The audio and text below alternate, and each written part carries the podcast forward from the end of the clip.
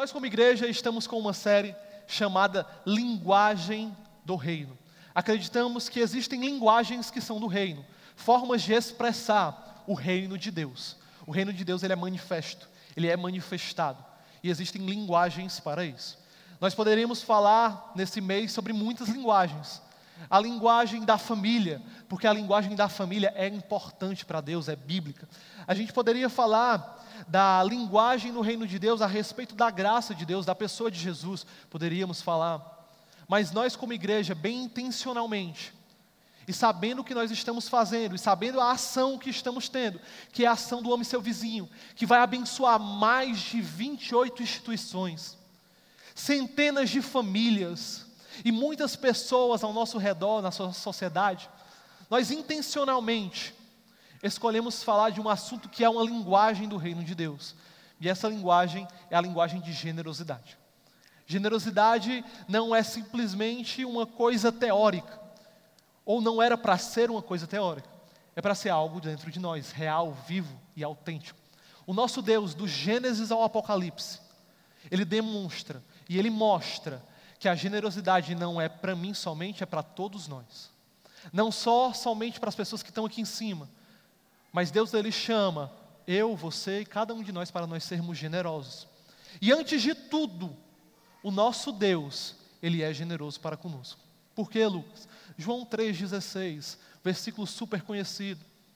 Porque Deus amou o mundo de tal maneira que ele, que ele, que ele deu seu próprio filho para que todo aquele que nele crê não pereça, mas tenha a vida eterna. O nosso Deus é um Deus que dá. Ele é generoso. E além de pedir algo de nós, primeiro Ele é. Ele foi generoso. Ele entregou seu Filho, Jesus Cristo, numa cruz. Por amor a mim, amor a você. Ele entregou, Ele deu o melhor que Ele tinha. Simplesmente porque nós merecíamos? Não. Mas porque Ele é gracioso demais.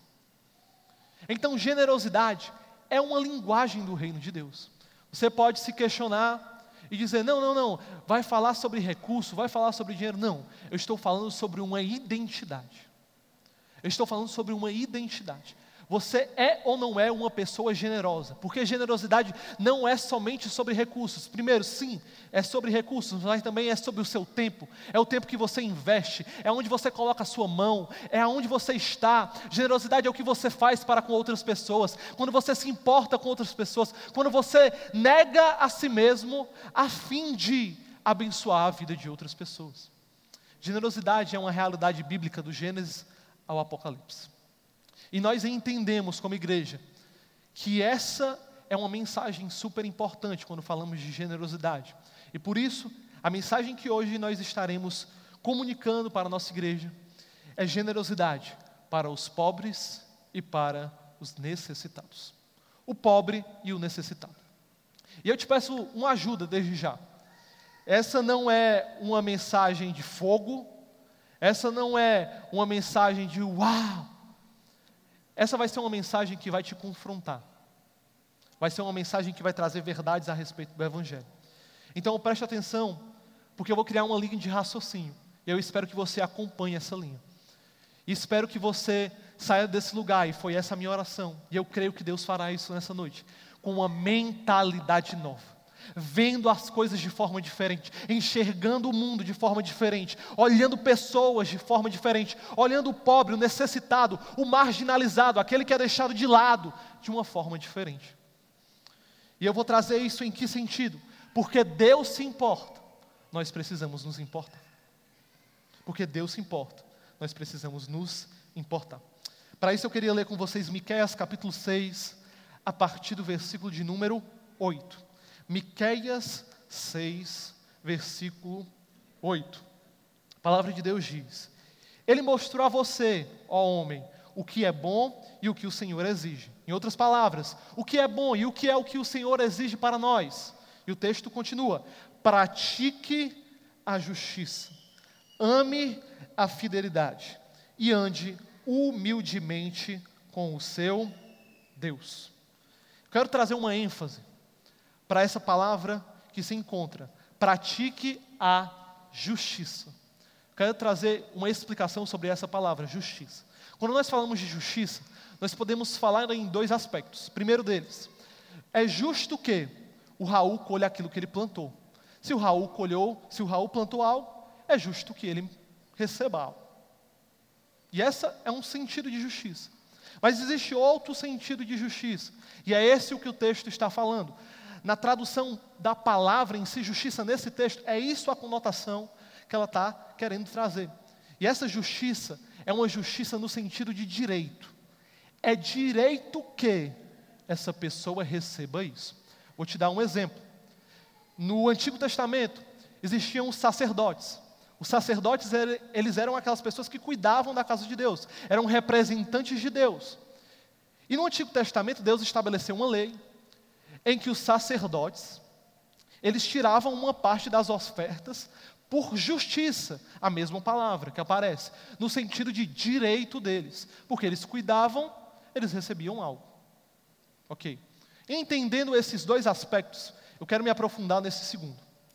Porque quando nós lemos essa, essa, esse texto e passamos de forma rápida, podemos não nos aprofundar. Mas quando temos essa perspectiva de que justiça é um direito, aí sim nós podemos ter uma outra ótica a respeito do texto bíblico.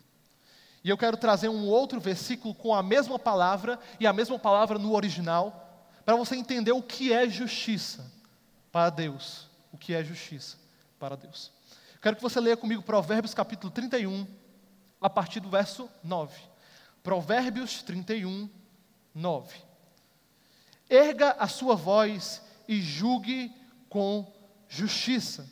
Defenda o direito dos pobres e dos necessitados. Erga a sua voz e defenda com justiça. Quem? Os pobres e os necessitados. Eu quero que você entenda uma coisa. Quando nós falamos sobre pobre e necessitado, e quando a Bíblia diz o pobre e o necessitado, existe essa questão das pessoas que eram marginalizadas na época. Quem era marginalizado? Era o pobre, era a viúva e eram as pessoas que não tinham. Se a pessoa não tinha, se subjugava que ela era amaldiçoada. Ok? Todo mundo aqui? Se a pessoa era uma viúva, é porque Deus não lhe abençoou. Se a pessoa era uma pessoa necessitada, é porque Deus não lhe abençoou. E essas pessoas, elas eram deixadas à margem da sociedade. As pessoas não se importavam com ela. Mas através da minha mensagem de hoje, eu quero te mostrar como isso era uma interpretação totalmente religiosa. E como Deus tinha uma outra perspectiva a respeito dessas pessoas. Pelo contrário, o que a sociedade julgava como importante e que muitas vezes no tempo de hoje nós julgamos como importante, para Deus não importa tanto quanto as pessoas que estão passando necessidade. Quando as pessoas falam, ah, o presidente é importante, o político é importante, o líder é importante, o chefe é importante, Jesus olha para essas pessoas e diz: os menores são os mais importantes, os pequeninos, os pequeninos. E eu vou trazer uma explicação do Antigo ao Novo Testamento, para te fazerem entender o que é importante para Deus. Pessoas, pessoas e pessoas em necessidade. A Bíblia deixa isso bem claro. Todos vão de concordar que nós precisamos ser generosos, sim ou não? Deus nos convoca para nós sermos generosos, sim ou não? Agora precisamos fazer algo a respeito disso. E a Bíblia, ela deixa algo bem claro que quando nós falamos sobre generosidade e quando trazemos essa palavra nova chamada justiça, nós precisamos tratar justiça como ela é. E generosidade não pode ser um ato de caridade. Caridade, você dá daquilo que sobra. Ah, eu estou com um tempo livre e eu faço isso. Sobrou esse recurso, eu faço aquilo. Para mim, eu entendo dessa forma, caridade. Agora, justiça na minha concepção, é totalmente diferente. Porque o que é justo não muda com o tempo. É justo e é justo. Não muda amanhã, não muda antes, é justo diante de Deus. E aqui eu quero trazer a atenção para você. Vou te dar um exemplo disso. Chega a ação do Homem Seu Vizinho, em setembro nós arrecadamos duas mil cestas, quase, até o momento. E uau, glória a Deus, muito obrigado pela sua contribuição. Para mim, isso é um ato de caridade. Porque quando vem de janeiro a dezembro, a meta mínima do GC que a gente coloca, ninguém se importa. A gente tem uma meta por GC para abençoar essas pessoas para além de um momento e ser uma coisa que acontece dia após dia, mês após mês. E muitas vezes, eu não estou aqui para trazer um peso sobre a sua vida, mas para lhe chamar a atenção. GCs não contribuem com essa causa. GCs não contribuem, não falam, deixam passar e dizem: Eu esqueci. Se é prioridade, você não esquece. Se é importante para você, você não esquece. E é importante para Jesus. É importante para Jesus. E se é importante para Jesus, e eu me autodenomino como um cristão, e na raiz da palavra cristão, um pequeno Cristo, e eu quero ser parecido com Jesus, eu preciso me importar com aquilo que ele se importa. E não com um momento específico, é o tempo todo, em todo momento, eu olhar para aquele que passa e ver, e enxergar, e olhar a necessidade, e me compadecer e fazer. Deus não te chama para você viver um evento, específico e pontual. Deus te chama para você ter uma vida justa diante dele. Justiça na sua vida, independente de tempo, independente de evento. Deus te chama para de janeiro a dezembro você olhar e enxergar, enxergar as causas de Deus. As causas de Deus. Caridade é opcional, justiça precisa acontecer. Precisa acontecer. E eu quero trazer o contexto do Antigo Testamento, como eu disse, e trazer o porquê que Deus se importa tanto e como ele deixou isso claro, de como ele se importa. Eu quero ler com vocês Deuteronômio capítulo 15, versículo de número 4. Deuteronômio 15, 4. Assim, não deverá haver pobre nenhum no meio de vocês. A gente pode repetir junto?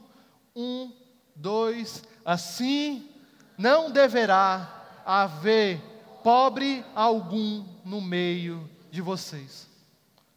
Pois na terra que o Senhor, o seu Deus, está dando a vocês como herança, para que dela tomem posse, Ele abençoará ricamente. Deus não quer que tenha injustiça no meio do povo dele. Deus nos chama para que não haja nenhum pobre no meio de nós. O nosso Deus não é um Deus injusto, Ele é um Deus justo, e é isso que Ele busca: justiça em áreas que nós precisamos prestar atenção, civil, social. Nós precisamos olhar para o um necessitado e para o pobre porque Deus se importa.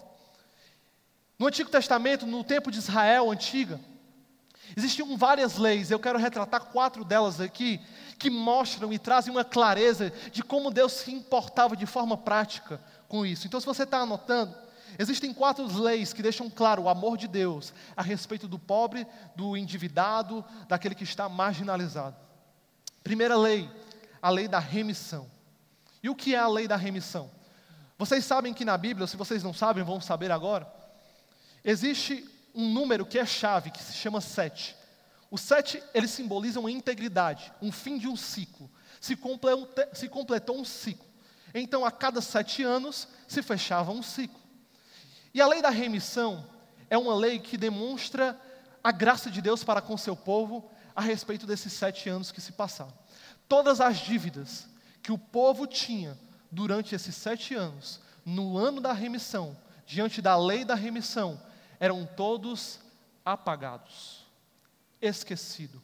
As pessoas, os credores, aqueles que precisavam receber algo, apagavam as dívidas daqueles que os deviam.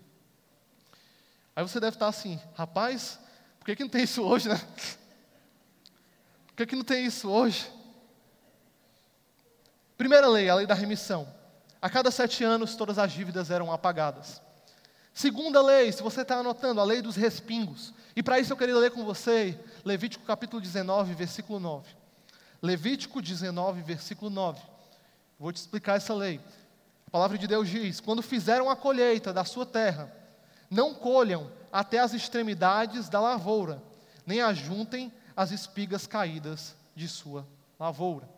Deus está dizendo assim: você que tem uma plantação, você que tem um negócio, você que é um agricultor, você que é um empresário, diante disso tudo, não tira aquilo que está na extremidade e nem aquilo que cair. Por quê? Porque ele sabia que o que caía é do pobre e do necessitado. O que caía na lei dos respingos é do pobre e do necessitado. A lei da remissão apaga todas as dívidas. Sabendo que as dívidas puxam a pessoa para baixo, Deus dá uma nova oportunidade. Apaga as dívidas. E aqui fica até uma dica para você que tem dívidas. Em toda organização, todo curso de organização financeira, a primeira coisa que eles vão lhe ensinar é o quê? Quite suas dívidas. Sabe por quê? Porque uma dívida chama outra dívida. E está repreendido aquelas pessoas que dizem assim: eu já estou com o nome sujo, eu vou sujar mais. Mas não tem ninguém aqui não, né? Mas é sério, gente. Deus coloca isso porque Ele entende que a dívida é um buraco cavado. E Deus não quer te colocar nesse buraco, Ele te quer colocar num lugar certo. Então, se você tem dívida, corre atrás, resolve, não deixa no esquecimento. Coloca isso como prioridade, que aí começa a prosperidade. Mas enfim, lei da remissão, lei dos respingos, as extremidades, eram todas dos pobres e dos necessitados, porque Deus se importava com eles. Terceira lei, a lei dos dízimos. Aqui já é mais comum, a gente já conhece mais essa lei. Porém, a gente esquece um princípio judaico que era muito importante. A cada três anos, todos os recursos arrecadados com dízimos eram distribuídos para os pobres e os necessitados. Então, a cada três anos, todo dízimo trazido para a casa do Senhor era distribuído para os pobres e para os necessitados. E a quarta lei, que é a lei do jubileu, ou ano do jubileu. A gente falou sobre sete anos, a lei da remissão, e a, o ano do jubileu acontece com sete ciclos de sete anos. No ano 50, 50 anos depois, cinco décadas. E o que é o ano do jubileu, Lucas? Para além das dívidas, no ano do jubileu, o Senhor colocou como lei que todas as pessoas que tinham perdido suas propriedades deveriam ser ressarcidas. Te dar um exemplo. Você tinha uma terra, você tinha um, um terreno, você perdeu por conta de algo que aconteceu, mas você vendeu porque estava precisando. Se passaram 50 anos, você vai ser ressarcido. Aquela terra volta a ser sua. A terra volta para a família de origem. E Lucas, por que, que você está falando tudo isso? É, glória a Deus, é muito importante, é legal. Mas eu estou trazendo essa clareza para você entender que em tudo, em todo momento, Deus se importa tanto com as pessoas que Ele colocou coisas, leis específicas, para que não deixe essas pessoas desamparadas. Ele se importa tanto com o pobre e com o necessitado, com aquele que está na, marginalizado na sociedade, que Ele colocou todo um aparato de coisas, para não deixar eles de lado, e dizer assim: Eu me importo tanto com você, você é tão importante para mim, que a minha cultura vai ser cuidar de você cuidar de você. Mas vocês vão de concordar comigo que uma coisa é estar tá na Bíblia, outra coisa é o povo fazer, sim ou não? Você conhece o que a Bíblia diz, você sabe o que a Bíblia diz, mas a diferença não é o quanto você sabe, mas é o quanto você vive o que a Bíblia diz. Tem muita gente que sabe a Bíblia do começo ao fim, mas não vive o texto bíblico. Deixa eu lhe informar, não faz diferença nenhuma. O entendimento verdadeiro de um texto bíblico acontece quando você vive a Bíblia. Quando você vive, e não simplesmente é teoria, e não simplesmente é um conceito, não. Quando você vive o que a palavra de Deus diz. Não adianta de nada você saber que tem que ser generoso, você saber que tem que abençoar as pessoas, você saber que tem que ajudar o necessitado, e você ser um avarento e que só olha para o seu umbigo. Não adianta. Deus não lhe chamou para você viver uma vida de teorias. Teorias é filosofia. Nós acreditamos em Deus, cristão, e aquele que é cristão é um pequeno Cristo que vive aquilo que Deus falou para você viver, aquilo que Deus falou para você fazer. Você crê na palavra e vive a palavra. Deus não te chamou para você ser um conhecedor da palavra, Deus te chamou para você ser um praticante da palavra de Deus. E como eu disse, eles sabiam, o povo de Israel sabia o que a Bíblia dizia, mas eles não viviam. E Deus enviou os profetas para trazer um confronto a respeito disso. E eu acredito que esse é um confronto para mim, é um confronto para você, é um confronto para nós nessa noite. E é muito importante. Então preste atenção no que o texto da palavra de Deus diz. Isaías capítulo 15, versículo 17. A palavra de Deus diz: Quando vocês estenderem as mãos em oração, esconderei os, rostos, os meus olhos. Mesmo que vocês multipliquem as suas orações, não os escutarei. As suas mãos estão cheias de sangue. Lavem-se, limpem-se, removam suas más obras para longe da minha vista. Parem de fazer o mal. Aprendam a fazer o bem. Busquem a justiça acabem com a opressão, lutem pelos direitos do órfão, defendam a causa da viúva. Deus está inconformado com as pessoas que vêm para a igreja domingo após domingo, levantam a mão, abrem a boca, oram, mas na vida real não vive aquilo que faz na igreja. Deus te chama, querido, para quando você sair desse lugar, não simplesmente ser belas palavras, mas ser a sua vida por completo. Uma bela palavra pode até encorajar, mas a sua vida transforma a sociedade. Quando você vive, E eu vou além, porque a palavra de Deus vai além. Deus nem escuta a sua oração. Ele, na verdade, tira os teus olhos, os olhos deles de ti. Porque você vive em iniquidade e mentira. Não tem um aleluia, né? Amém. Amém. Mas eu quero continuar e te dar mais um exemplo. Mais um exemplo através da palavra de Deus. Para que você entenda o porquê o pobre e o necessitado é importante para Deus. Isaías 58, versículos 6 e 7. Isaías 58, 6 e 7. O jejum que desejo não é este: soltar as correntes da injustiça, desatar as cordas do jugo, pôr em liberdade os oprimidos, romper todo o jugo não é partilhar a comida com o faminto, abrigar o pobre desamparado, vestir o nu que você encontrou e não recusar a ajuda ao próximo. Jesus está fazendo perguntas. Esse não é o jejum que eu pedi para vocês: ajudar o necessitado, olhar o faminto, dar roupa ao que está nu. E eu quero trazer outra passagem, Amós capítulo 5, versículo 24, mais uma para a nossa, pá, trazer um, uma lapada gospel na nossa vida. Amós 5, 24 profeta Amós, profetizando para o povo do norte, diz: Afastem de mim os sons das suas canções e a música das suas liras. Em vez disso, com retidão como um rio e a justiça como um ribeiro perene. Justiça. Justiça. Essa palavra aparece o tempo todo, justiça.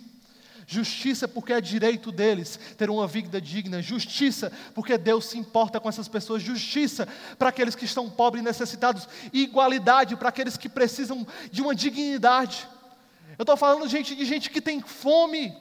Tem gente que tem fome. Você diz assim: estou com fome, você não sabe o que é fome. Eu não sei o que é fome, nós não sabemos muitas vezes. Tem gente que fica três dias sem comer, sem ter onde tomar banho sem ter onde fazer as suas higienes pessoais. Meu Deus, tem gente passando por necessidade e nós, como igreja, temos um papel de trazer uma dignidade para essas pessoas. Você tem, quando eu digo igreja, eu digo você, eu digo nós. Nós temos esse papel. Você pode falar, mas o Estado tem, certo? Mas nós, como igreja, também temos. Na verdade, o Estado se inspirou em nós. A caridade, o empenho, a doação, a generosidade parte em Jesus e em seus ensinamentos, através da palavra de Deus. Só que muitas vezes nós esquecemos isso e colocamos tudo como responsabilidade do Estado. Não, existe uma responsabilidade que é minha, existe uma responsabilidade que é sua, existe uma responsabilidade que é nossa a respeito daqueles que estão marginalizados na sociedade porque Deus se importa. Nós nos importamos. Mas Lucas, isso é só no Antigo Testamento, ok? Não. Jesus, ele traz um ênfase diferente e mais profundo a respeito disso. Eu quero ler com vocês Mateus capítulo 6, versículo 1 e 2. Mateus 6, 1 e 2. Jesus falando: Tenham cuidado de não praticar suas obras de justiça diante dos outros para serem vistos por ele. Se fizerem isso, vocês não terão nenhuma recompensa do Pai Celestial. Portanto, se você der esmola, der sua contribuição, não anuncie com trombetas, como fazem os hipócritas nas sinagogas e nas ruas, a fim de serem honrados pelos outros. Eu garanto que eles já receberam a sua plena recompensa. Jesus ele vai além. Ele diz: você é para ser generoso, é para praticar suas obras de justiça, mas não para aparecer. Não para aparecer. Você não dá para que os outros vejam. Você dá porque esse é o chamado de Jesus para nós. Se você está com o intuito errado, melhor nem fazer, irmão. Seja generoso com o coração certo, sabendo que você está servindo a Deus, abençoando pessoas e trazendo dignidade para a vida de outras pessoas. Mas eu quero ir além, quero ler, quero ler mas em verdade dar um contexto de Mateus capítulo 25. A Bíblia conta uma parábola, Jesus conta uma parábola que ele fala que existirá um momento onde ele separará ovelhas e bodes. Ovelhas dele para viver a eternidade com ele e bodes para viverem a eternidade em condenação. E ele vai dizendo que as pessoas perguntam para ele: "Mas Jesus, como nós podemos herdar o reino dos céus?" E Jesus diz: "Quando vocês fazem para um desses menores, vocês estão fazendo para mim." Mas eu quero ler com vocês Mateus capítulo 25, versículo 40. Mateus 25, 40. O rei responderá: Digo a verdade, o que vocês fizeram a um dos meus menores irmãos, a mim fizeram. Vocês têm que fazer aos menores, porque quando vocês fazem aos menores, vocês estão fazendo por Deus. A gente precisa entender que esse é um contexto de herdar a eternidade. Jesus está falando, a eternidade é real, vai haver uma separação, e como que a gente vai identificar quando você fizer pelos menores. E as pessoas continuam e dizem: Mas Jesus, quem são os menores? Quem são? Só para deixar mais claro, quem são essas pessoas? Jesus diz: quando nós quando fazemos para essas pessoas, vocês fazem para mim. E o texto diz: Eu estive com fome e vocês me deram o que comer. Eu tive sede e vocês me deram o que beber. Eu era um estrangeiro e vocês me hospedaram. Eu estava nu e vocês me vestiram. Eu estava doente e vocês foram me visitar. Eu estava preso e lá vocês estavam também. Perceba que quando Jesus fala a respeito desse grupo, que são os menores, são essas pessoas que estão camufladas na sociedade. São as pessoas que a sociedade diz não tem mais jeito para elas, tem jeito para Deus. Não tem jeito para você, mas tem jeito para Deus. E é para essas pessoas que nós precisamos fixar os nossos olhos e ter a nossa atenção plena. Porque quando nós fizemos para um desses menores, nós estamos fazendo para Deus. Onde a sociedade diz, não merece, Jesus disse, na minha graça, merece. Para aqueles que estão presos, e que eu sei que existem pessoas nesse lugar que dizem, eles merecem ficar presos aí pelo resto da vida, porque eles estão cumprindo aquilo que eles, eles estão recebendo aquilo que eles fizeram. Sim, mas não existe condenação para aqueles que estão em Cristo Jesus. Você pode até no seu ego se colocar numa posição maior do que das pessoas, mas a palavra de Deus diz em Miqueias que nós devemos andar humildemente com Deus. E o que é humildade? É saber o que você é. Você não é melhor do que ninguém. Você não merece mais do que ninguém. Todos são iguais diante de Deus. Não existe um pecado e pecadinho, não. Todos pecaram e destituídos estão da glória de Deus. E quando você olhar para uma pessoa, saiba disso. Deus não condena ela, então não condene você. Nós não fomos chamados para sermos condenadores, nós somos chamados para serem, para ser graciosos com as pessoas, abençoar as pessoas, trazer salvação na vida das pessoas, trazer uma palavra de esperança na vida de outras pessoas. Para aqueles que a sociedade diz não tem jeito, Jesus fala: Eu sou o jeito. Eu sou o caminho, eu sou a verdade, eu sou a vida. O que a sociedade diz que é impossível, Jesus diz: Eu sou o Deus do impossível. Eu sou o Deus do impossível. Então nós entendemos que para Jesus, para Deus, o pobre, o necessitado, o marginalizado é importante. E se é importante para Deus, é importante para nós. E quando fazemos isso, nós criamos uma cultura, uma cultura espiritual, uma linguagem espiritual, que é a cultura do reino de Deus, que é seja feito aqui na terra como é feito no céu. No céu não tem condenação, no céu não tem diferença, no céu, no céu não tem injustiça, no céu todos nós estaremos para adorar a Deus. E é o único que é digno, e louvar, e louvar, e louvar. Viver a plenitude da vida, mas que seja aqui na terra como é nos céus. Esse é o, é o que Jesus nos convida para ser, para fazer. E aí você pode se perguntar, certo, Lucas, mas de forma prática, de forma prática, como que eu posso fazer isso?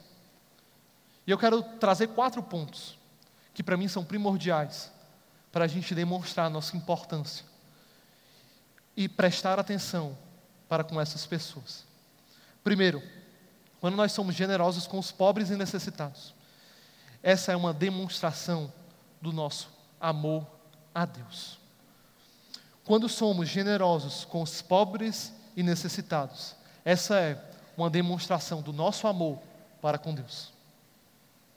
Vocês podem, e eu tenho, eu tenho isso no meu coração, que muitas vezes a gente coloca pessoas como aquela merece, essa não merece.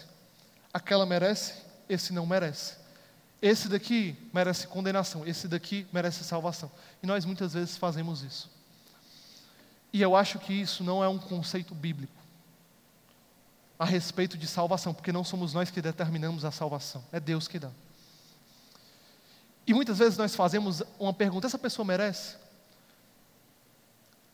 Talvez não mereça. Mas, mas, essa é a minha pergunta para você nessa noite. Você merece o que Jesus fez por você? Não. Eu não mereço, você não merece, nós não merecemos o que Jesus na cruz do Calvário fez por nós. Mas Ele não fez esperando que nós merecêssemos algo, Ele fez porque Ele me amou e Ele te amou. Então, conosco seja da mesma forma. Amamos as pessoas que não merecem, aqueles que nos perseguem, aqueles que falam mal de nós, aqueles que fofocam de nós, aqueles que são marginalizados, aquele que a sociedade diz não merece. Nós amamos, não porque eles merecem, mas porque esse é um chamado de Jesus para mim e para você. Aí você demonstra o amor de Jesus pelas pessoas e por ele. Você pode pensar na parábola do bom samaritano, muito conhecida. A, a parábola do bom samaritano diz: passou um sacerdote, um líder religioso, passou um levita, como se fosse um adorador, uma pessoa que cuidava da casa de Deus. Existia uma pessoa que estava quase morta à beira da estrada, eles passaram e não fizeram nada. Mas passou um samaritano, uma nação marginalizada, olhou, se compadeceu, doou, cuidou e ainda mais deu dos seus recursos para aquela pessoa ficar numa hospedaria. Ele cuidou, ele se importou. E eu quero trazer um, um, uma realidade, um entendimento de contexto bíblico para você entender essa passagem. Quando o sacerdote e o levita, eles passam, eles veem que a pessoa está quase morta, eles estão seguindo a lei. Porque a lei em Levítico dizia que aquele que tocar em um morto vai ser amaldiçoado e precisa passar por uma libertação de sete dias, um processo de libertação de sete dias. Eles olhavam, via que estava quase morto e diziam assim: não é importante para mim, porque eu vou ter que passar por um processo todo de libertação, vou ser amaldiçoado. Religiosidade. Religiosidade. O samaritano ele vai além. Por quê? Porque ele não olha para a religião. Ele sabe que no centro da religião de Jesus, no centro da mensagem de Jesus, existe uma coisa chamada misericórdia e justiça misericórdia. Ele teve misericórdia daquela pessoa. Ele não se importou com o que as pessoas iam falar, ele não se importou com aquilo que ele ia ter que negar de si mesmo, ele simplesmente fez, abençoou.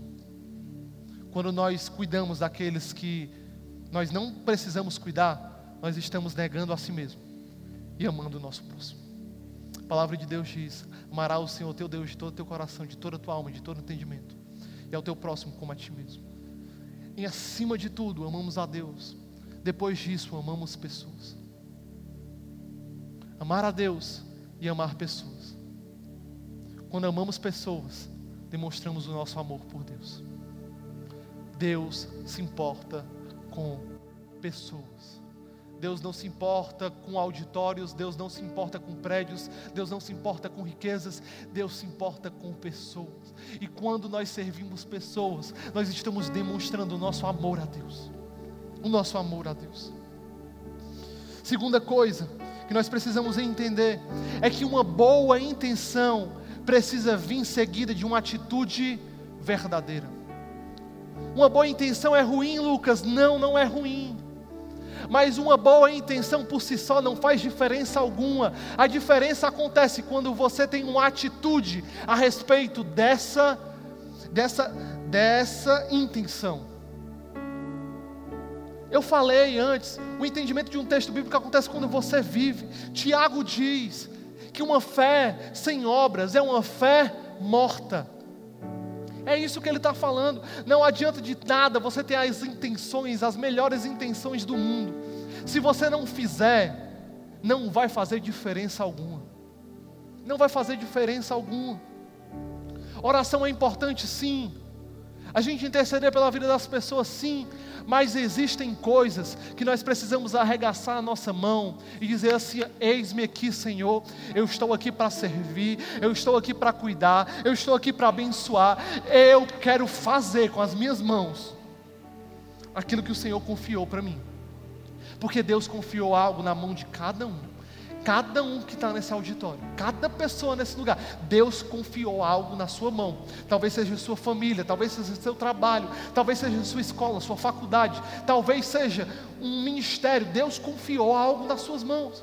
E a diferença é, não são as boas intenções que, que vão fazer a diferença naquilo que Deus colocou na sua mão, é como você gere, as atitudes que você toma, é como você se importa de forma salvífica e viva a respeito disso.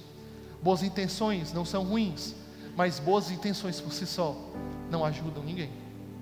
A diferença existe na atitude, na atitude, na posição, na diferença. Terceira coisa é que o ato de dar é tão espiritual quanto o ato de orar. O ato de dar é tão espiritual quanto o ato de orar. Madre Teresa de Calcutá diz: as mãos que servem são tão santas quanto as mãos, as bocas que rezam, as bocas que oram. Existe sim uma importância da oração, mas as mãos que servem, as mãos que servem, são tão importantes quanto. O ato de dar é espiritual. Nós, como igreja, acreditamos que existem algumas disciplinas espirituais que nós precisamos ter como primordiais e que devemos cumprir todos os dias vocês concordam comigo que todo dia a gente tem que orar? Amém? A gente tem que ler a palavra de Deus. A gente tem que praticar o jejum e a oração. São disciplinas espirituais. E existe uma disciplina espiritual chamada generosidade, que muitas vezes é negligenciada, deixada de lado, colocada como se sobrar eu dou. Mas a generosidade quando Jesus fala. E para Deus é uma coisa que é prioridade, não é do que resta. Eu me programo para ser generoso. Eu me programo para doar, eu me, eu me programo para ser aquele que vai enxergar as pessoas. E eu oro sobre a vida de cada uma dessas pessoas, de vocês que estão aqui nesse auditório, porque eu tenho sentido isso no meu espírito. Que existem pessoas que tem vivido aqui na nossa igreja uma pobreza que é uma pobreza espiritual. Espiritual em que sentido, Lucas? Vocês não conseguem ter compaixão a respeito dessas pessoas. Mas como eu orei no começo da pregação, eu creio que Deus vai fazer pessoas saírem desse lugar que tinham um coração de pedra, transformados em corações de carne. Você vai se importar com que Deus se importa, com as pessoas que Deus se importa, com o pobre, com o necessitado, com a viúva, com o carente, com o marginalizado, com aquele que está preso, você vai se importar. Você vai se importar. Porque é importante para Deus. Precisa ser importante para você. Quarto e último ponto. E eu termino com isso para você entender que para aqueles que são abençoadores, existem promessas da parte de Deus. existem promessas para o generoso. Não sou eu que digo, não é o que o pastor Costa diz, o pastor Rafael diz, é o que a palavra de Deus diz, é o que Deus diz. Salmos capítulo 41, versículo 1 ao 3, a palavra diz: Como é feliz aquele que se interessa pelo pobre. Como é feliz aquele que se interessa pelo pobre. O Senhor o livra em todo tempo de adversidade. Primeira promessa: o Senhor te livra. O Senhor o protegerá e perseverar a sua vida. Ele protege, segunda promessa. Ele fará feliz na terra e não entregará ao desejo dos seus inimigos. O Senhor vai trazer felicidade. Primeira promessa, ele livra. Segunda, ele protege. Terceira, ele traz felicidade. O texto continua e diz: O Senhor sustentará em seu leito de enfermidade. Quarta promessa, ele sustenta. E quinta e última promessa, e na doença ele restaurará.